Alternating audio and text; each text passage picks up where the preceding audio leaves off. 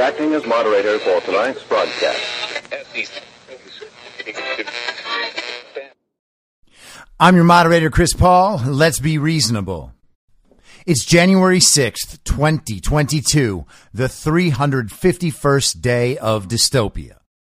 For those of you listening for the first time, you're going to hear some things you don't like or don't agree with. It won't be because what I'm saying is wrong or offensive. It's because you're accustomed to censorship that you deny exists, or you might even support it, while not understanding how it changes the information you receive. Truth isn't what the authorities pretend it is. It's not something a special class of people pluck from the sky after receiving their diplomas. It's not something that can't be questioned. Truth is the most convincing story that maps onto reality. It's not whole and complete. It's messy and ever evolving. Truth is ultimately unstoppable.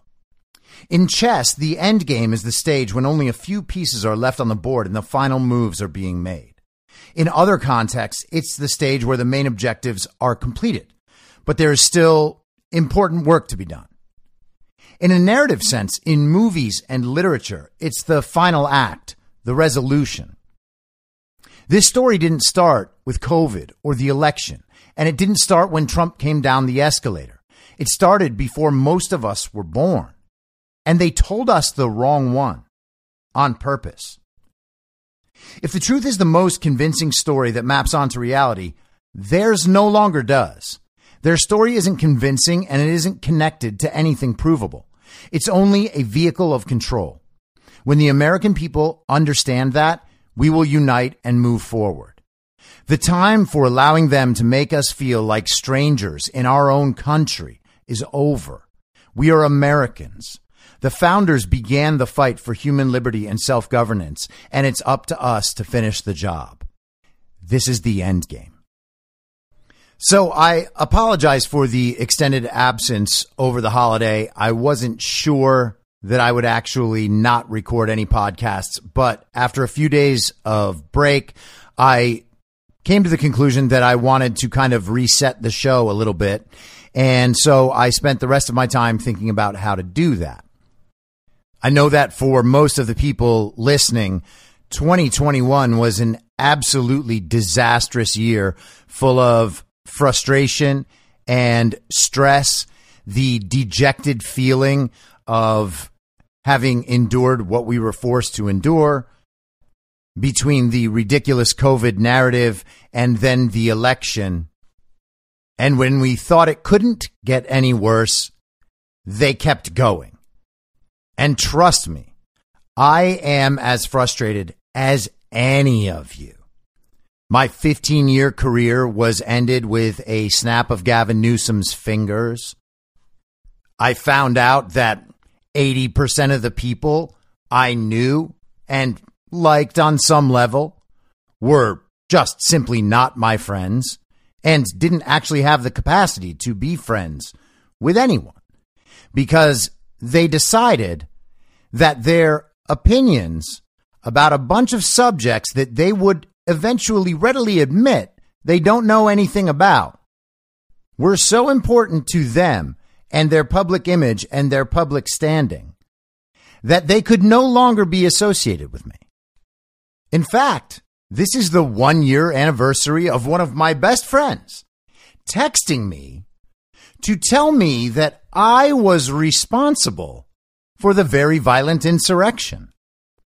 I got banned on Instagram and Twitter, which is, of course, for the best, and I'm kind of proud of it. But I imagine how much different the reach of this show would be had they not done that. There is still a class of people in this country who are supporting the censorship of people they used to call their family and friends and neighbors. And that's a luxury for them because they know the things they say will never be censored. Because all they do is repeat the slogans. They don't say anything unsafe because they're scared of the consequences. But the stories they tell don't make any sense. So what they do is try to reimagine reality so that it fits the story they're being told because they can't come to terms with the fact that they were deceived. They're convinced that they believe what they believe because they are good people. And then they believe they're good people based on what they believe. But they fail to make the connection that if you're preventing any other point of view from being discussed, then ultimately you have no idea what's really going on. Censorship doesn't just punish the censored, it punishes all the people whose lives could be improved by knowing the whole story. Censorship on this scale makes human relationships difficult. It makes your daily decisions difficult. And it makes earning a living difficult for anyone who isn't repeating the slogans. Trust me, I know. But I don't think that we need to dwell in the frustrations of 2021 because so much is happening now. Today is January 6th. This is basically the last arrow in their quiver. They need to make January 6th a thing forever because they have nothing else to point to as a reason they should be trusted. Everyone else has to be dangerous because they have failed at everything and everyone knows it. Each day, more and more people realize that the COVID narrative was a lie and the election was stolen. Their agenda is dead in the water. Their representatives are choosing not to run again.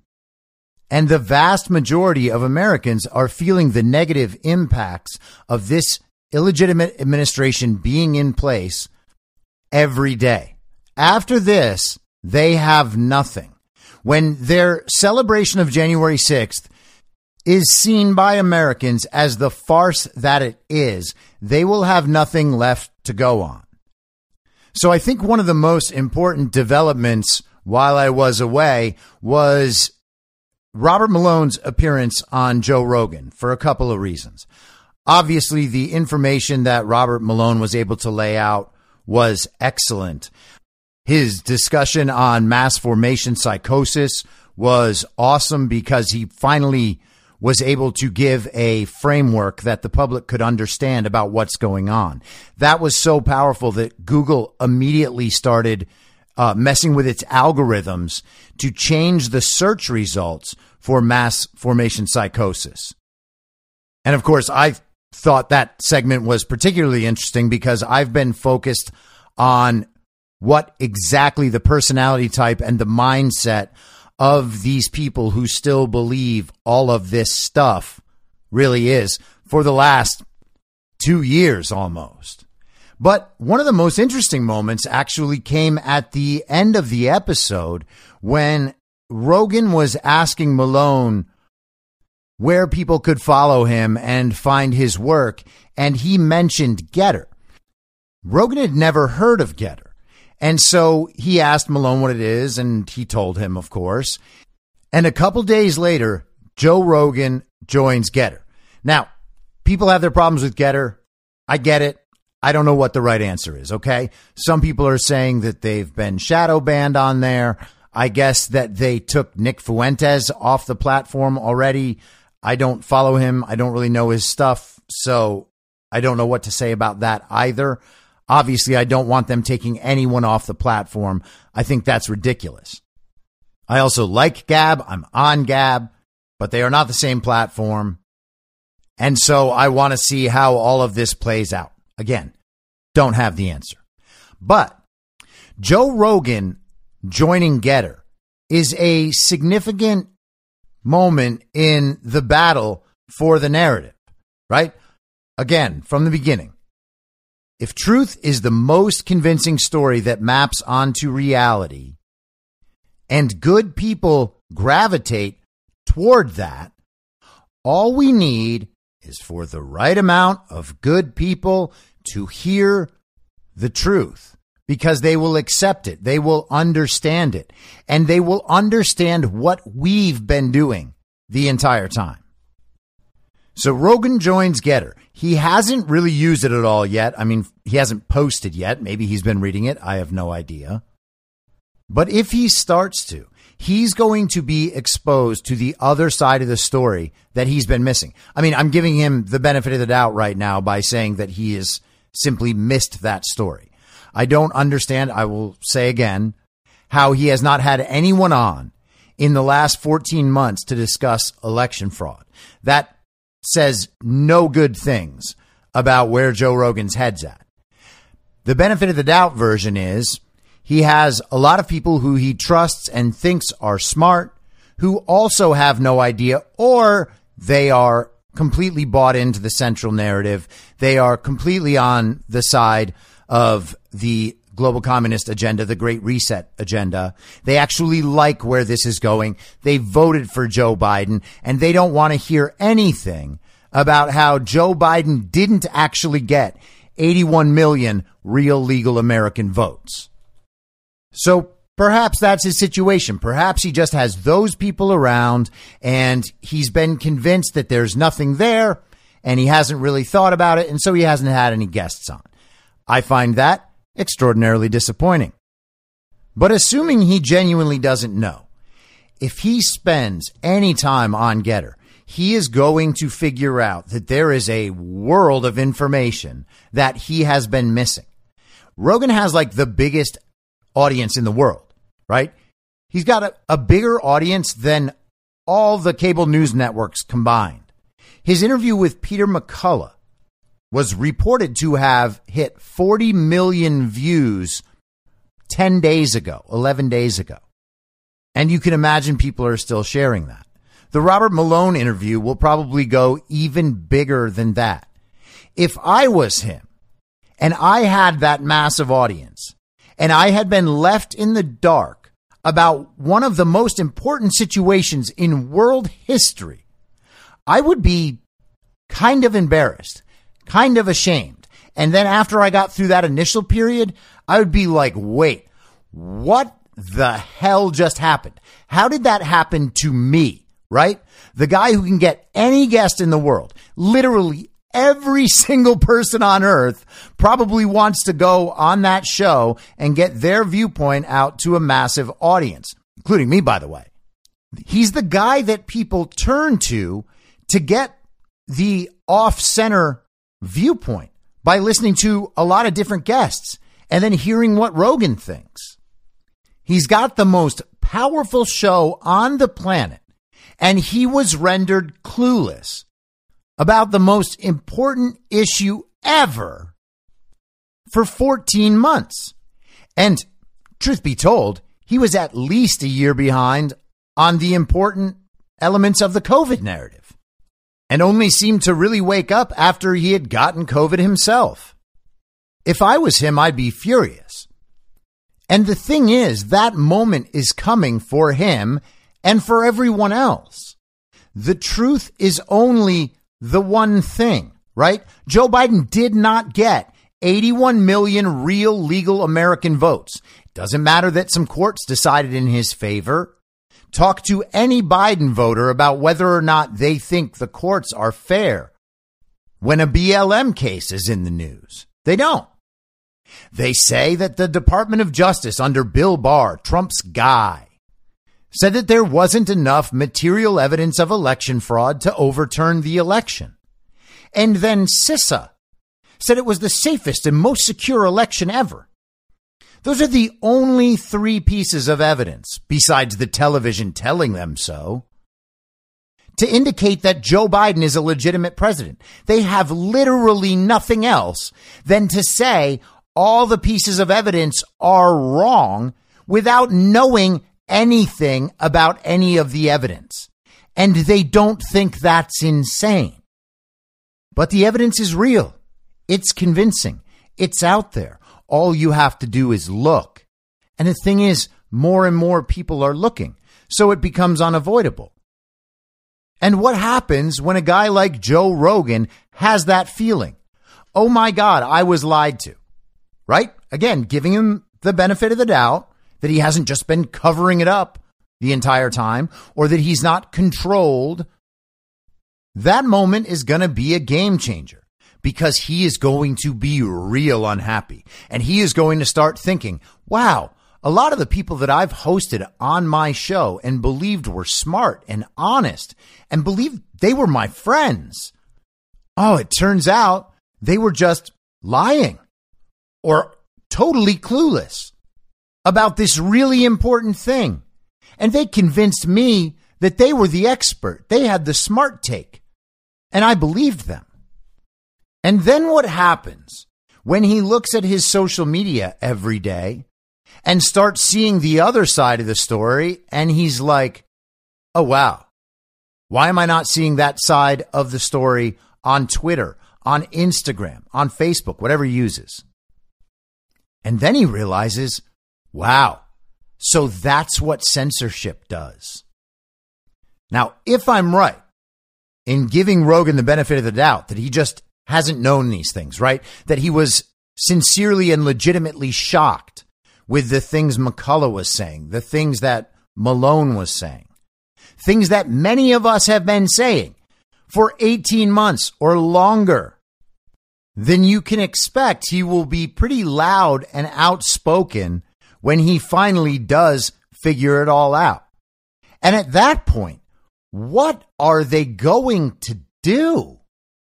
I mean, the COVID narrative is getting wrecked on every level. Now you have people on CNN saying that cloth masks don't work. And of course, they don't work. And we've known that all along. Cloth masks have never worked. And yes, N95 masks might be able to stop a virus if they are worn properly, which means that a man can't even have hair on his face. Literally, your face has to be shaven to wear an N95 properly. Okay? Cloth masks don't work. They have never worked. Not the entire time. Not while they were taking cute selfies on Instagram and not while they were saying mask up and not while Anthony Fauci said you should wear two masks or maybe three. But I guess without notice from the science, we're back down to one. But the one doesn't work either. And it doesn't work while they're forcing your kids to wear them. And we've known that the whole time. So the people on television must also know that if they are in fact experts.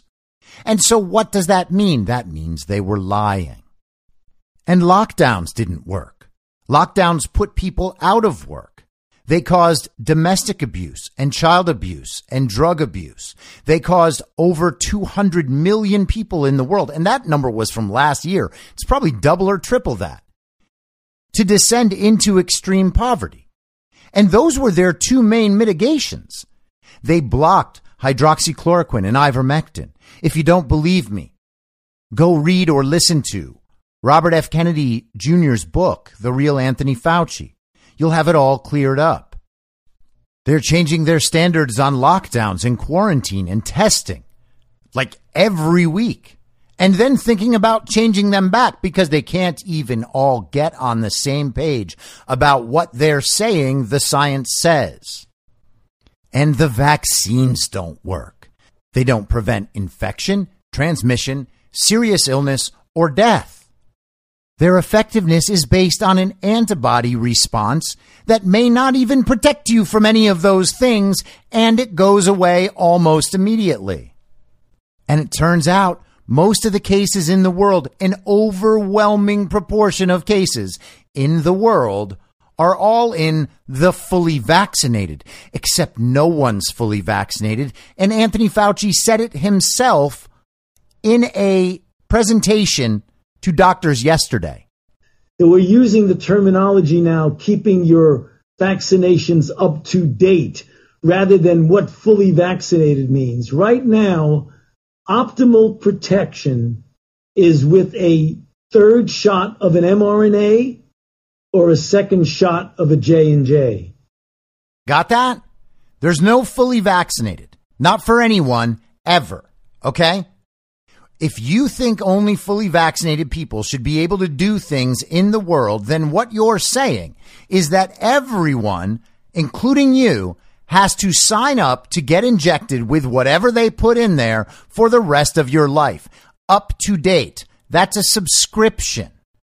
So the entire narrative is falling apart. Okay. People who did not agree with us and wouldn't even listen to us at all six months ago are listening now and they're agreeing with us and they're understanding they've made some bad decisions. That's where we're headed. And a lot of these people need an acceptable construct through which they can understand this. Okay. And Rogan right now is that guy because of the size of his audience and because of whatever amount of openness he maintains on that show. Obviously, it's not enough because we're still here on election fraud, but we can't underestimate the importance of what's happening there. The Peter McCullough interview was shared 40 million times as of the 26th of December, at least. And you can imagine the Malone interview is doing the same thing. The entire COVID narrative is collapsing and it's happening quickly. And Joe Rogan plays a huge part in that. And so if you imagine our battle as winning the narrative, and from the beginning, that is what I have said this battle is, right? We are in an information war primarily. There are other elements of war taking place right now, but we're in an information war. I think that that's to the point of being undeniable unless you are just totally asleep and detached from reality. But in an information war, how do you win? Well, it's obvious they need the people. They need the people to believe something. Okay. Either they can believe the truth or they can believe the central narrative as passed down to us by the same global communists that plan the world out. They map out everything for every human, not for them, for everyone. Every year in Davos, the World Economic Forum, Klaus Schwab wrote The Great Reset. He lays all this out. The COVID narrative was laid out for everyone to see. 2017, Johns Hopkins Center for Health Security. The document is called SPARS Pandemic 2025 to 2028. If you want to read it yourself, look it up online. Probably not on Google. It exists in the information stream for my podcast. Go download Telegram t.me slash I'm your moderator. Use the search feature. You'll find it. They always lay these things out. Go read the Transition Integrity Project and you'll see how they planned to steer the narrative and steal the election. And in those documents, you will find the framework for the central narrative. You can see how they predict it. You can see how they expect people to react. And then you can see how they plan to react to control the people. It is all there for you to see. And they do that because they need the people to believe what they're saying. If they didn't need the people, they could just overpower us with military force. Except the military is also the people. Now, obviously, there are plenty of problems in the military in terms of leadership, but I still think that we can have some amount of faith that the soldiers in our armed forces do not want to pursue and track down and imprison and kill their fellow American citizens. I think we can be pretty certain of that. If they had the power to do that, they could have done it at any point. But that doesn't put the people on their side. They need the people on their side. And that's proven by the fact that they're always trying to convince the people that they are what's needed. They are the solution to all your problems. And who are all your problems? What are all your problems? Oh, they are all caused by this group or this group or this group. They are trying to divide the country so that they can seize control. They want the people to believe them. If no one believes them, then their plan fails. And that is exactly what we can see on every single level. Yes, it's frustrating to watch them try to advance their story, but they are being thwarted and we can see it in countless ways. And I've gone over that over and over and over. So if we are trying to win the narrative, right? Think of it as climbing to the top of a mountain. We have now passed that top point and we are on the way down.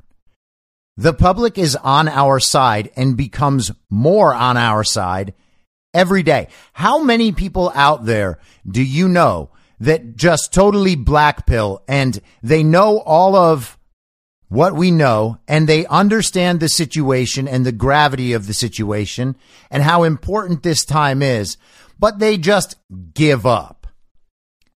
I don't know too many. I know people who are real frustrated and are waiting for something to happen. But I don't know anybody who's like, yeah, you know what? I decided CNN was right. MSNBC was right. The New York Times was right. Trump really did collude with Russia. So I believe that we are over that hill as far as the narrative is concerned. And I think that this past week with the Rogan stuff, with, between the podcasts and moving to a new social media platform, I think that might be the moment. And here is a little bit of proof of what I'm saying. This is from yesterday in the New York Times. Election falsehoods surged on podcasts before Capitol riots, researchers find. Weeks before the 2020 presidential election, conservative broadcaster Glenn Beck outlined his prediction for how election day would unfold. President Donald Trump would be winning that night, but his lead would erode as dubious mail-in ballots arrived, giving Joe Biden an unlikely edge. No one will believe the outcome because they've changed the way we're electing a president this time, he said. None of the predictions of widespread voter fraud came true, but podcasters frequently advanced the false belief that the election was illegitimate, first as a trickle before the election, and then as a tsunami in the weeks leading up to the violent attack at the Capitol on January 6th, according to new research. Researchers at the Brookings Institution reviewed transcripts of nearly 1,500 episodes from 20 of the most popular political podcasts. Among episodes released between the election and January 6th riot, about half contained election misinformation, according to the analysis. In some weeks, 60% of episodes mentioned the election fraud conspiracy theories tracked by Brookings. Those included false claims that software glitches interfered with the vote count. Oh, no, that's proven in court. That fake ballots were used. Well, that's proven in real life. And that voting machines run by Dominion voting systems were rigged to help Democrats. Good luck on that.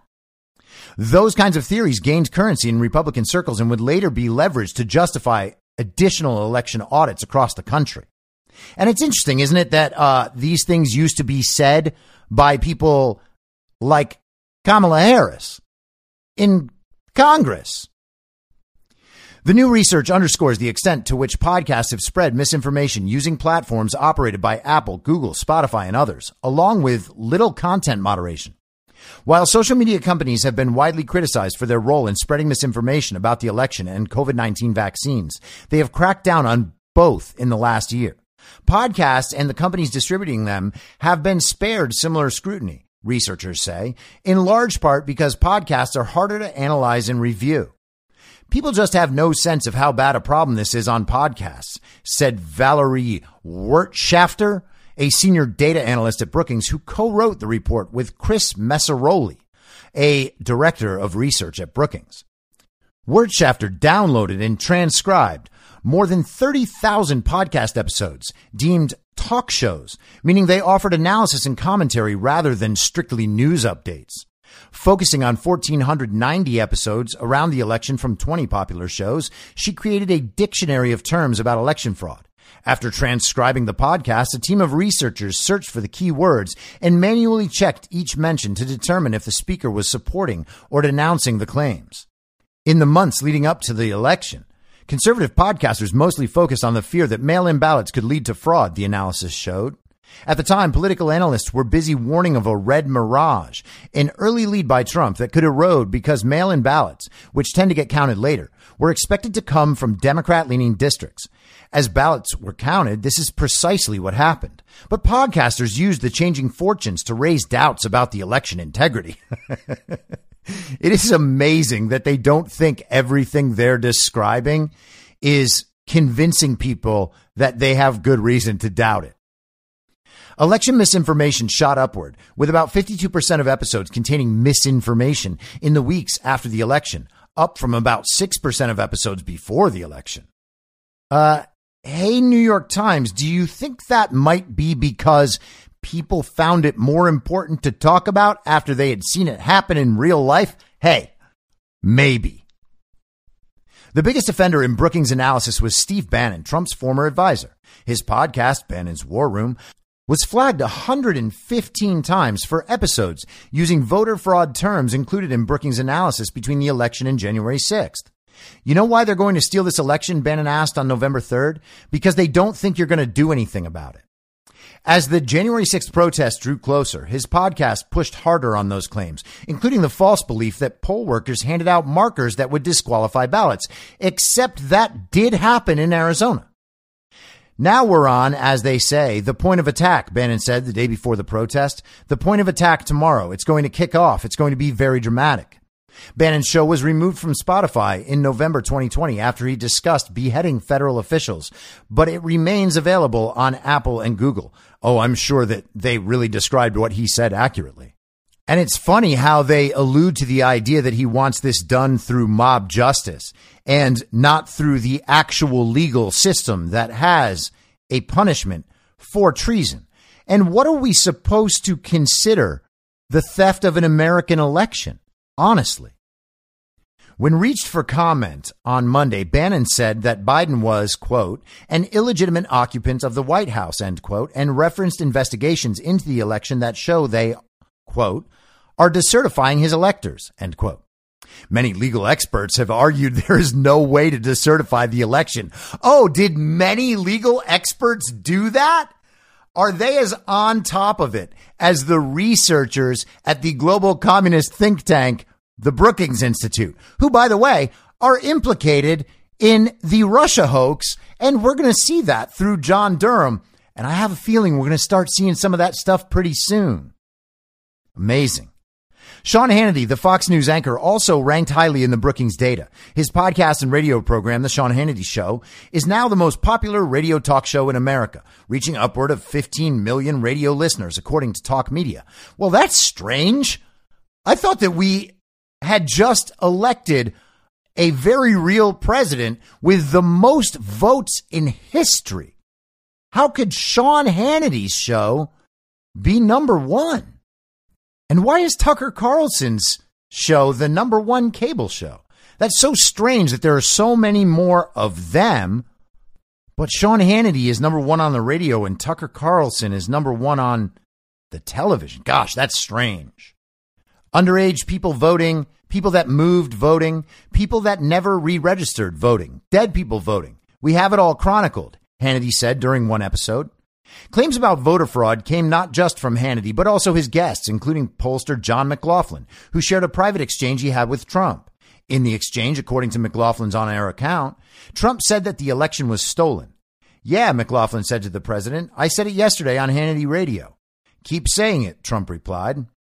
McLaughlin went on to say during the podcast, this election easily was stolen, and these drop boxes and the Dominion systems, their voting system, are definitely the culprits.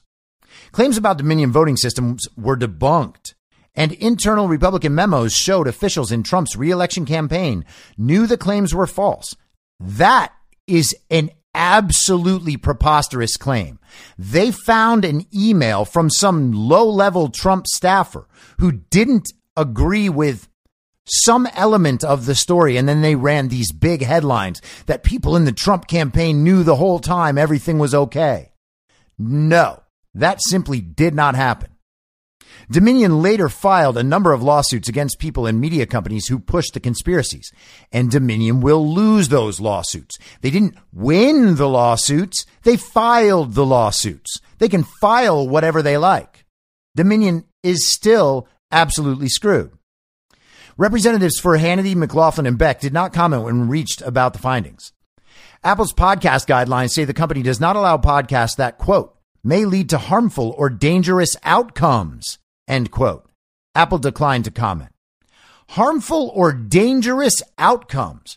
Well, that doesn't mean anything. And also, it means everything. It really just means whatever they want it to mean, and they can't get in legal trouble for censorship. And also, no one should feel bad if they censor somebody because those people were saying things that may lead to harmful or dangerous outcomes. Spotify did not immediately comment on the research. The lack of moderation on podcast apps is particularly complicated for Alphabet, the parent company of Google and YouTube. The video streaming site cracked down on videos about election fraud, the conspiracy theory QAnon, and vaccine misinformation, prompting some podcast episodes hosted there to be removed. But the same episodes remained accessible on Google's podcast app. Bannon's show was removed from YouTube shortly after January 6th, for instance, but the podcast remains available on Google's podcast app. Well, it also remains available at americasvoice.news and on Rumble. It's also the most truthful news related broadcast that you could possibly find anywhere. Google has argued that its podcasts app more closely resembles a search engine than a publishing service because no audio is hosted by the company. A Google spokesman, Farshad Shadloo, said the app simply crawls and indexes audio content hosted elsewhere and that they have policies against recommending podcasts that contain harmful misinformation, including misinformation about the 2020 elections. You got that? So they censor a little bit, but mostly it's someone else's fault. So what we have here is basically just information laundering, right? The illegitimate regime in power knows that free speech is the greatest threat to their very flimsy grip on power, right? The most open space right now for free speech is the podcasting realm. And because of that, it's the most powerful and the most convincing. And we're seeing that play out in real time with Joe Rogan. And so they release a study by the Brookings Institution. That's the same group that John Durham has sent subpoenas to in his investigation. They are a liberal globalist think tank. The New York Times dutifully reports it. They include all of the slogans about election fraud, no evidence, baseless claims, conspiracy theories. Oh, it leads to violence. They do the whole thing. And that is why they use January 6th because January 6th, ultimately, the violence of January 6th is the justification for the censorship. If you let these people talk, if you let them talk about ideas and talk about election fraud and show other people the evidence, well, we're going to have another very violent insurrection. So if you even look at election fraud, you could be supporting a very violent insurrection and the end of our democracy. And then the New York Times readers read it People talk about it and they decide, oh, yeah, you know what? We actually really do have to do something about those podcasts. And their hope is, because this has always been how it was in the past, their hope is that the people will believe what they read in the New York Times and they will think, oh man, yeah, maybe we really do need to censor the podcasts. I can't believe these podcasts are out there like just like monsters like big, scary monsters. And if enough people listen to those podcasts, we're going to have another very violent insurrection. And I'm going to have to see those pictures on my TV that I don't like. And then I'm going to have to post about how this is a problem of white privilege. And then they would talk about it on social media for days and days, and the media would push it up so it becomes a national story. And then when the illegitimate regime decided to censor in coordination with their corporate partners who literally work in the administration. Joe Biden hired so many people from big tech into the administration. Okay. So it goes from the New York Times to the people, and then the people respond and they want it.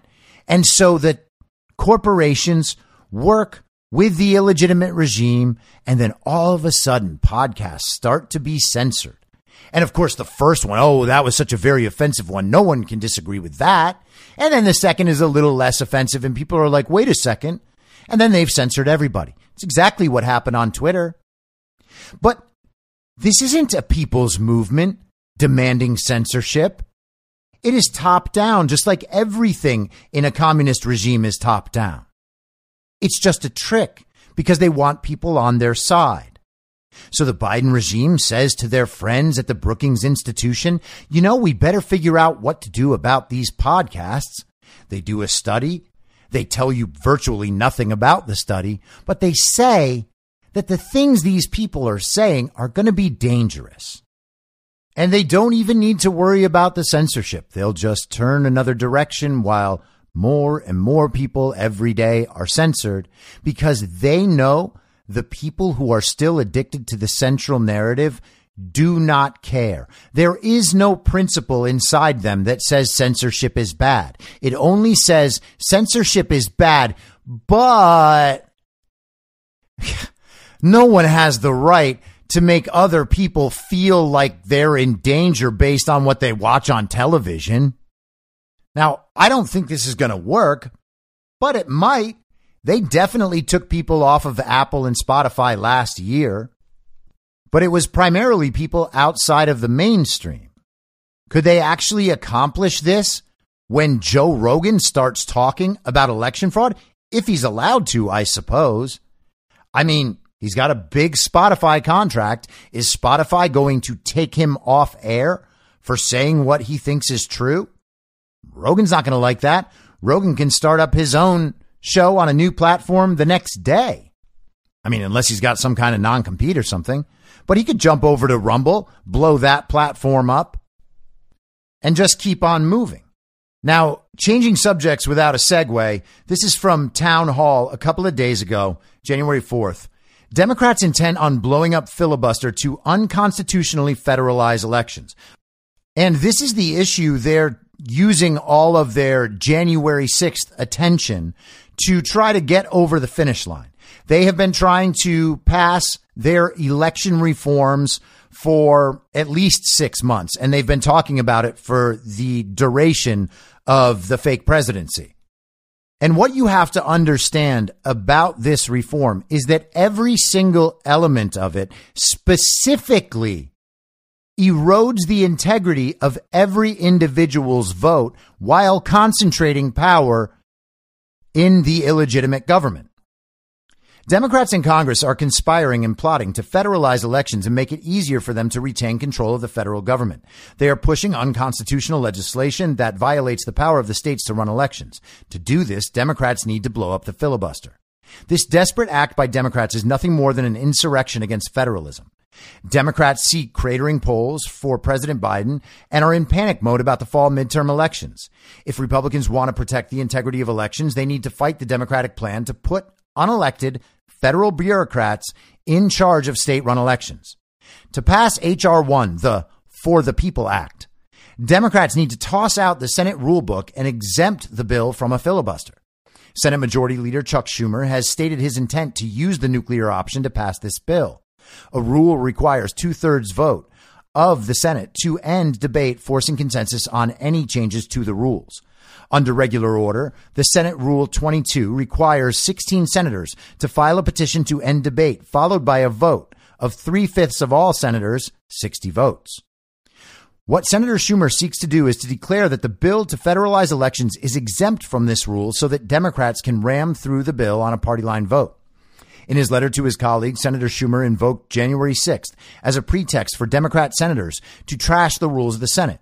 Schumer's Dear Colleague letter of January 3rd, 2022 stated in part, quote, the Senate was designed to protect the political rights of the minority in the chamber through the promise of debate and the opportunity to amend, end quote.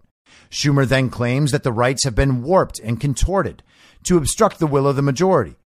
It is funny that Schumer writes with no shame when it is well known that Democrats used the filibuster 328 times during the 2019 2020 congressional term. If passed, H.R. 1 would thwart the will of the state legislatures to control their own elections. The bill has many provisions that micromanage state run elections, including forcing early voting, automatic voter registration, including the same day online registration, and absentee voting without having to provide a reason. I remember the good old days when we had one day of voting and nobody complained. Yet now, if a state does not mandate two weeks of voting, they are designated as racist and anti democratic. Most of the provisions of the bill chip away at the power of states and localities to run their own elections. One of the most offensive provisions, as described by the Heritage Foundation, would, quote, transfer the right to draw congressional districts from state legislatures to independent commissions whose members are unaccountable to voters, end quote.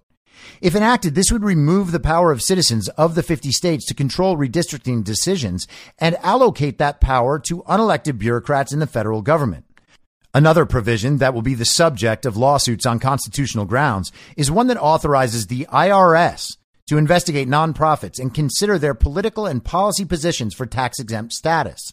Do we have any doubt that pro gun, pro life, and future conservative institutions that mirror the views of Conservative Heritage Foundation or the Libertarian Cato Institute would be under fire? This provision would give the stamp of approval to government bureaucrats to discriminate against views that are disfavored by the regime in power. The most fascinating aspect of this debate is that Democrats know that their bill is unconstitutional and have added a provision to limit the right to challenge the bill in court. The bill limits lawsuits to the District of Columbia and forces them to consolidate their case with one attorney representing the interests of all the states challenging the law. If Democrats were confident that this bill was constitutional, no provision limiting the right to challenge the law would be necessary. There's also a sneaky provision that establishes a commission that will have the power to subpoena judges when bureaucrats don't like a judge's ruling. Make no mistake that the push for H.R. 1, the so called voting rights legislation, is nothing more than a power grab for Democrats. And that is indisputably correct. What the Democrats are attempting to do is make law out of all of the different methods they used to steal the 2020 election. They are trying to codify all of it so that when the evidence comes out, I mean, it's out, but to the broader public, they will think, yeah, but we decided that those things are all legal now. Most of them probably won't realize that regardless of whether or not this bill gets passed, those things weren't legal then and they did them anyway. And there is overwhelming proof of that. And before I get to some of that, it's important to note that to break up this filibuster, to get this bill passed, even if they take the nuclear option, which Chuck Schumer is talking about, they still have to get to 50 votes plus Kamala Harris. Joe Manchin and Kyrsten Sinema have strongly indicated that they are not interested in doing that, which means that unless Mitch McConnell finds Republican senators who will vote with the Democrats to pass permanent election corruption, the bill will fail. Now, could he find a Mitt Romney or a Ben Sasse or a Lisa Murkowski or any of the other senators he's found to vote for other terrible legislation and get them to vote for this? Yeah, maybe he could, but I kind of doubt it. Either way, what we need to do is understand what this bill is and what its provisions are and what those provisions set out to do. Because right now the Democrats are left trying to pass this bill on the basis of calling opposition to it racist. And they've been doing that the entire time and it hasn't worked because it's not racist. Opposing this bill is what every sensible American should do. Again, every measure in the bill reduces election integrity, election security. And they say that that is to advance the cause of making it easy for every American to vote. I don't know about you, but I don't know anyone who thinks it's hard to vote. There are, of course, tons of lazy technocrats who want to be able to vote on an app, not realizing how ridiculously stupid that is. But most people don't have a hard time voting. Just like most people don't have a hard time getting ID. They just pretend that there is this set of black people in the country who can't get IDs. And so we're supposed to accept that and believe that and then think that requiring ID to vote is racist. Except they do it in most of the world.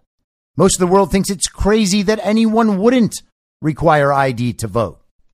But of course, the Democrats believe that black people are ill equipped to be able to get ID or vote. And then they call us racist because the switcheroo.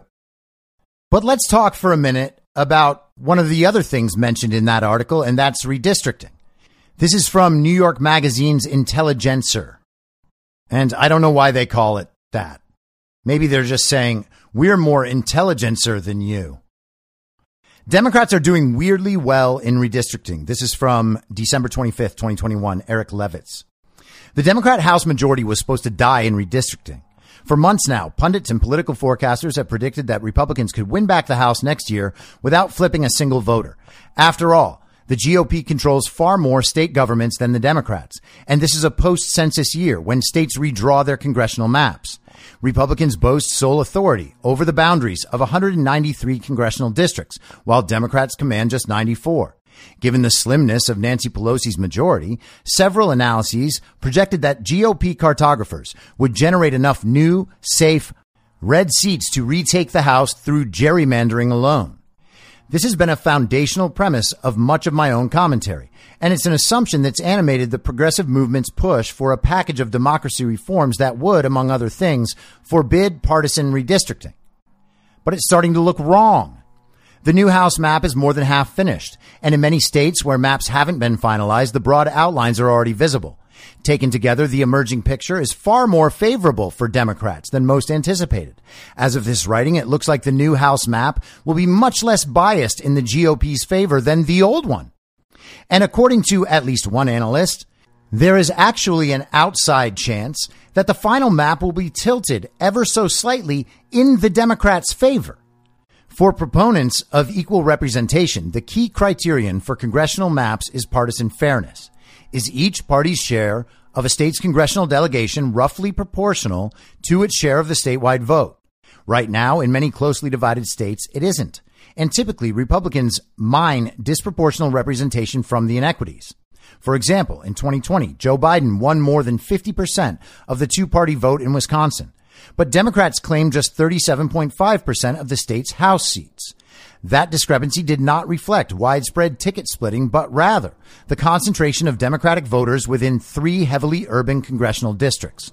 On a national level, a fair congressional map would be one in which the tipping point congressional seat, the one that puts either party over the top in assembling a majority, has a partisan lean roughly similar to that of the nation.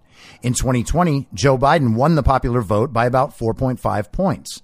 Thus, on a fair map, about half of all House districts would have voted for Biden by more than four and a half points, while the other half would have either given him a smaller margin than that or else gone for Trump. Now, I don't know where he got that idea of a fair congressional map on a national level, okay?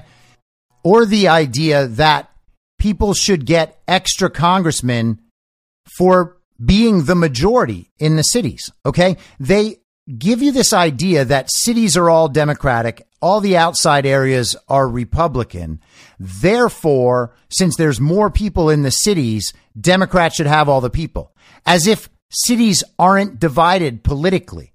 As if cities are all just automatically Democrat. And of course, that's how they run their elections.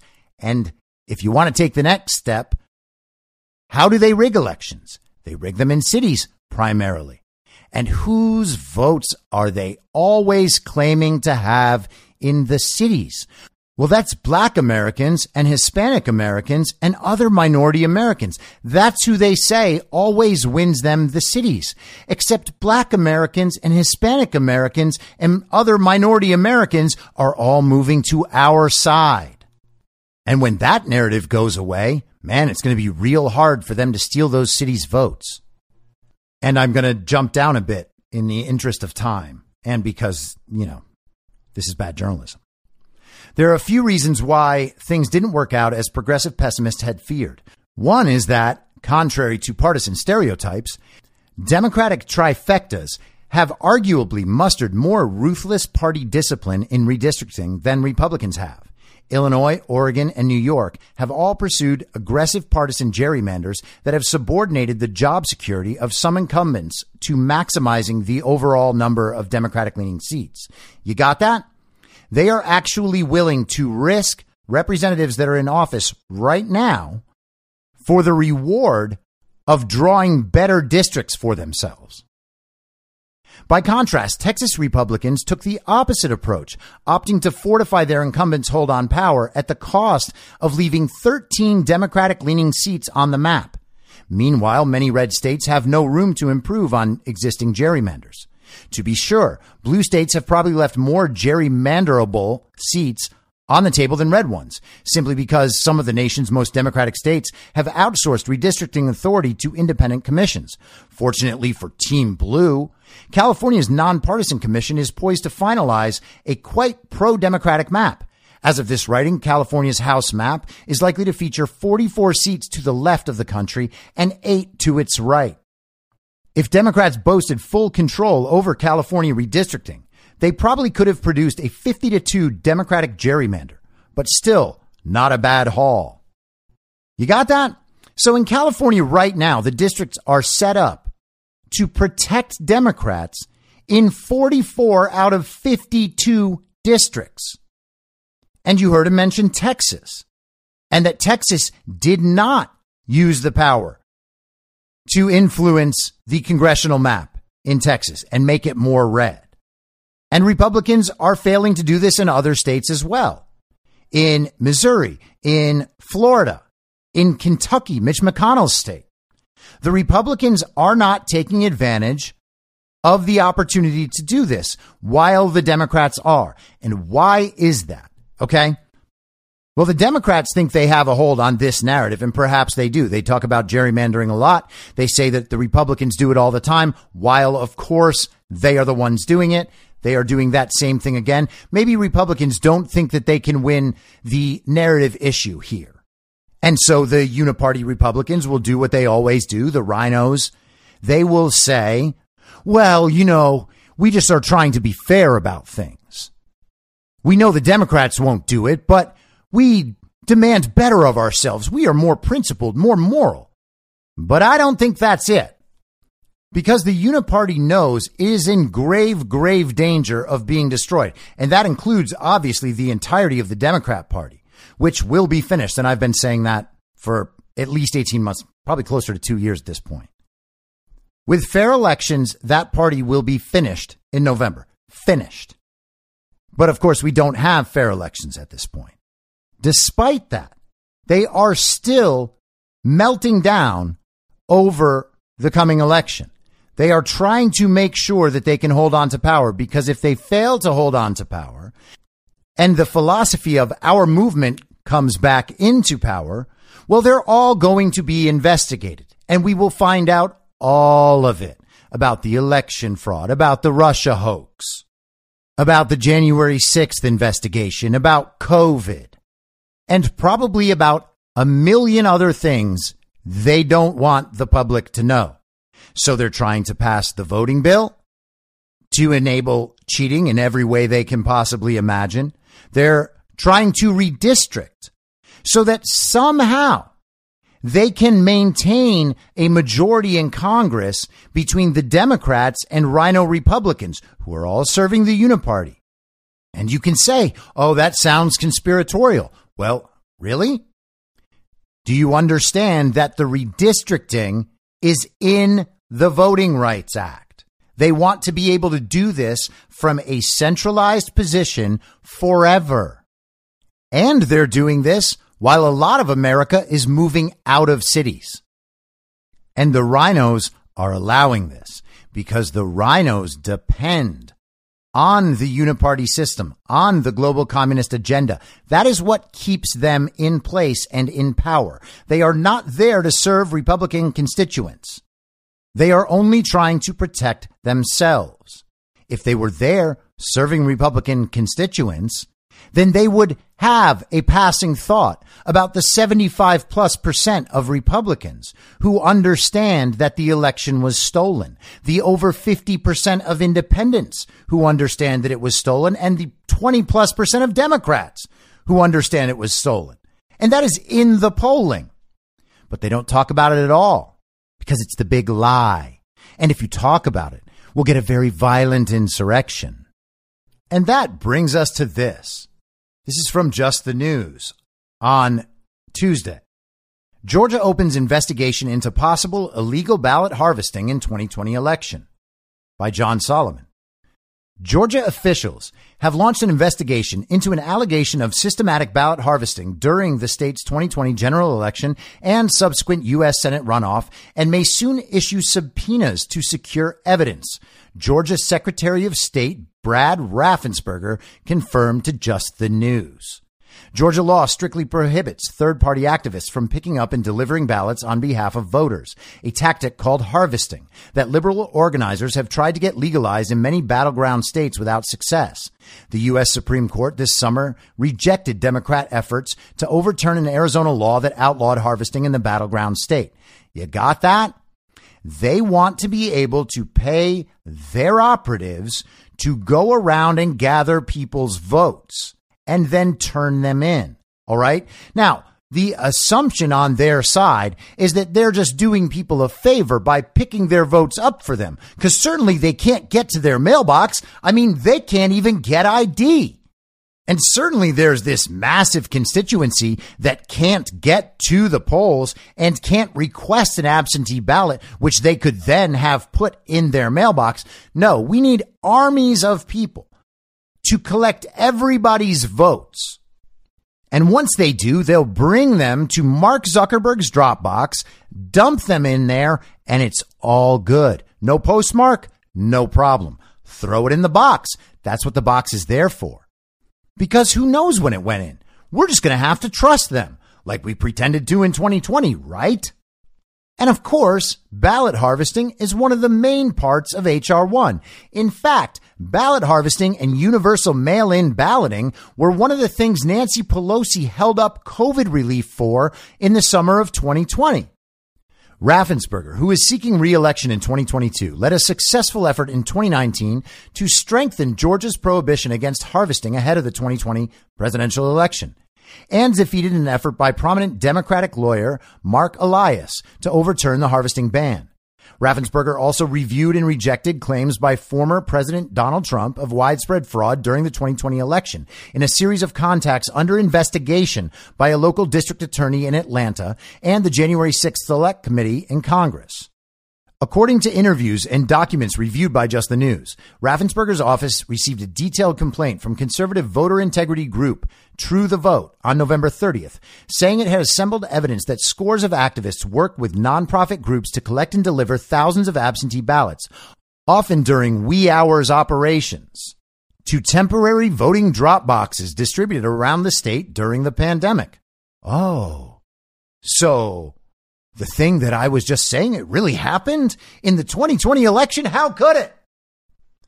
The group informed the secretary its evidence included video footage from surveillance cameras placed by counties outside the drop boxes, as well as geolocation data for the cell phones of more than 200 activists seen on tapes, purportedly showing the dates and times of ballot drop offs, according to documents reviewed by Just the News.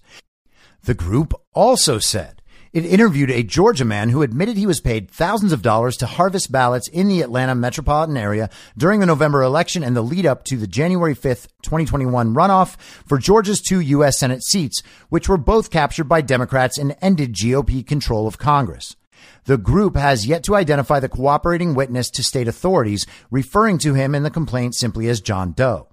The group does not allege the ballots delivered by couriers were fraudulent. Nonetheless, lawful ballots delivered by third parties to drop boxes would run afoul of Georgia's law.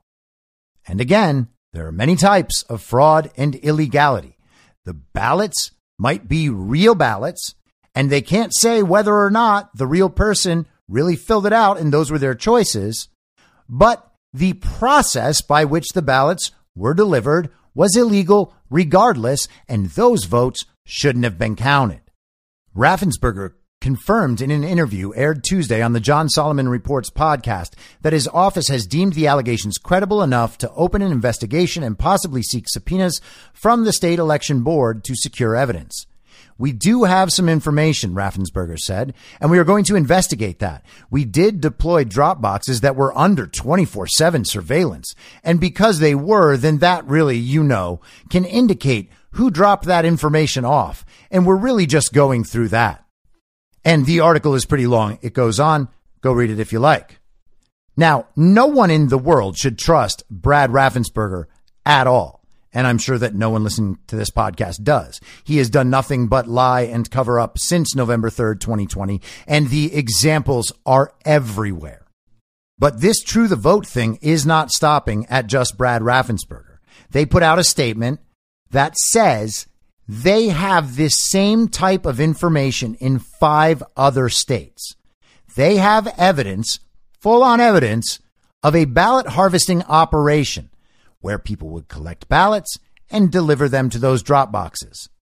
And so, even if you believe that election fraud did not happen and Joe Biden somehow from his basement was able to garner 81 million real legal American votes, you should still be able to admit that hiring partisan operatives to go around collecting universal mail in ballots that often don't reach who they're supposed to reach, and then depositing those ballots in a drop box paid for by Mark Zuckerberg who is actively censoring the regime's opposition and then allowing his employees into the administration. And then collecting and counting those ballots with no chain of custody, which has been removed all over the country, including in Georgia. They do not have chain of custody documentation for thousands and thousands and thousands of ballots you should still be able to admit that that is wrong, that that does not contribute to election security, election integrity, and the trust of the public in our democracy. And if you can get there, then why in the world would you think it's okay to pretend that HR1 is about voting rights when that's in there? Now, I'm not going to get into January 6th today. If there is anything worth talking about, I'll talk about it tomorrow. Joe Biden and Kamala Harris made honestly embarrassing speeches. Joe Biden was yelling again about how very legitimate he is and how very bad Trump is and all of us are. And they'll try to play it out all day long and maybe try to get some other days out of it, but the country's not responding. No one is buying this bullshit anymore. We have reached the narrative tipping point. We are in the end game. I will be back tomorrow at the same reasonable time on the same reasonable podcast network. Masks and lockdowns don't work. They lied to you about a pandemic, and Joe Biden will never be president. In my mind, that's the end game. Whether you're a total newbie to podcasting or even if you've had a show before like me, you know how intimidating it can be to start your show. The tech side especially can be daunting. That's why I'm so grateful Anchor exists. If you haven't heard about Anchor, it's the easiest way to make a podcast. They knock down all the barriers to entry. Let me explain. First off, it's free. I don't know how or why, but I'm happy about it. The platform's great. There are creation tools that allow you to record and edit your podcast right from your phone or computer. Anchor will distribute your podcast for you so it can be heard on Spotify, Apple Podcast, and many more. I can't even begin to describe how much easier it was to get my show on all the major platforms this time than it was a few years ago. You can make money from your podcast with no minimum listenership. That's right. You build your show, you make money. It's everything you need to make a podcast in one place, and the company is committed to the success of its content creators. Go download the free Anchor app or go to anchor.fm to get started. It's high noon. Thanks for listening. Follow the podcast on the Telegram Messenger app at t.me slash I'm your moderator. You can join the discussion at t.me slash I'm reasonable. I'm also on Gab and Gettr at I'm your moderator. The Substack is imyourmoderator.substack.com and the merch site is cancelcouture.com. You can also go direct to that at shop.spreadshirt.com slash cancel dash couture. I'll see you next time out on the range.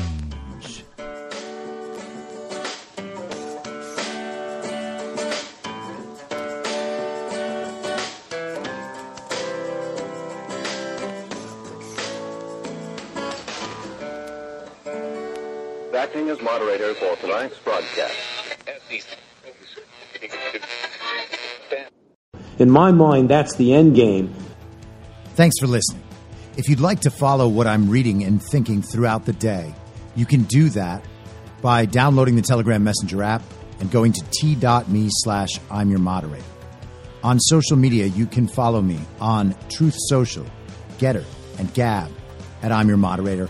I also have channels on Rumble and BitChute. If you'd like to follow the writing, you can find me at imyourmoderator.substack.com. The merch site is cancelcouture.com or go direct shop.spreadshirt.com slash cancel dash couture. If you'd like to support the podcast financially, the best place to do that is Ko-Fi. Go to ko-fi.com slash I'm your moderator. And all of these details will appear in the show notes with each episode. I'll see you soon down on the range.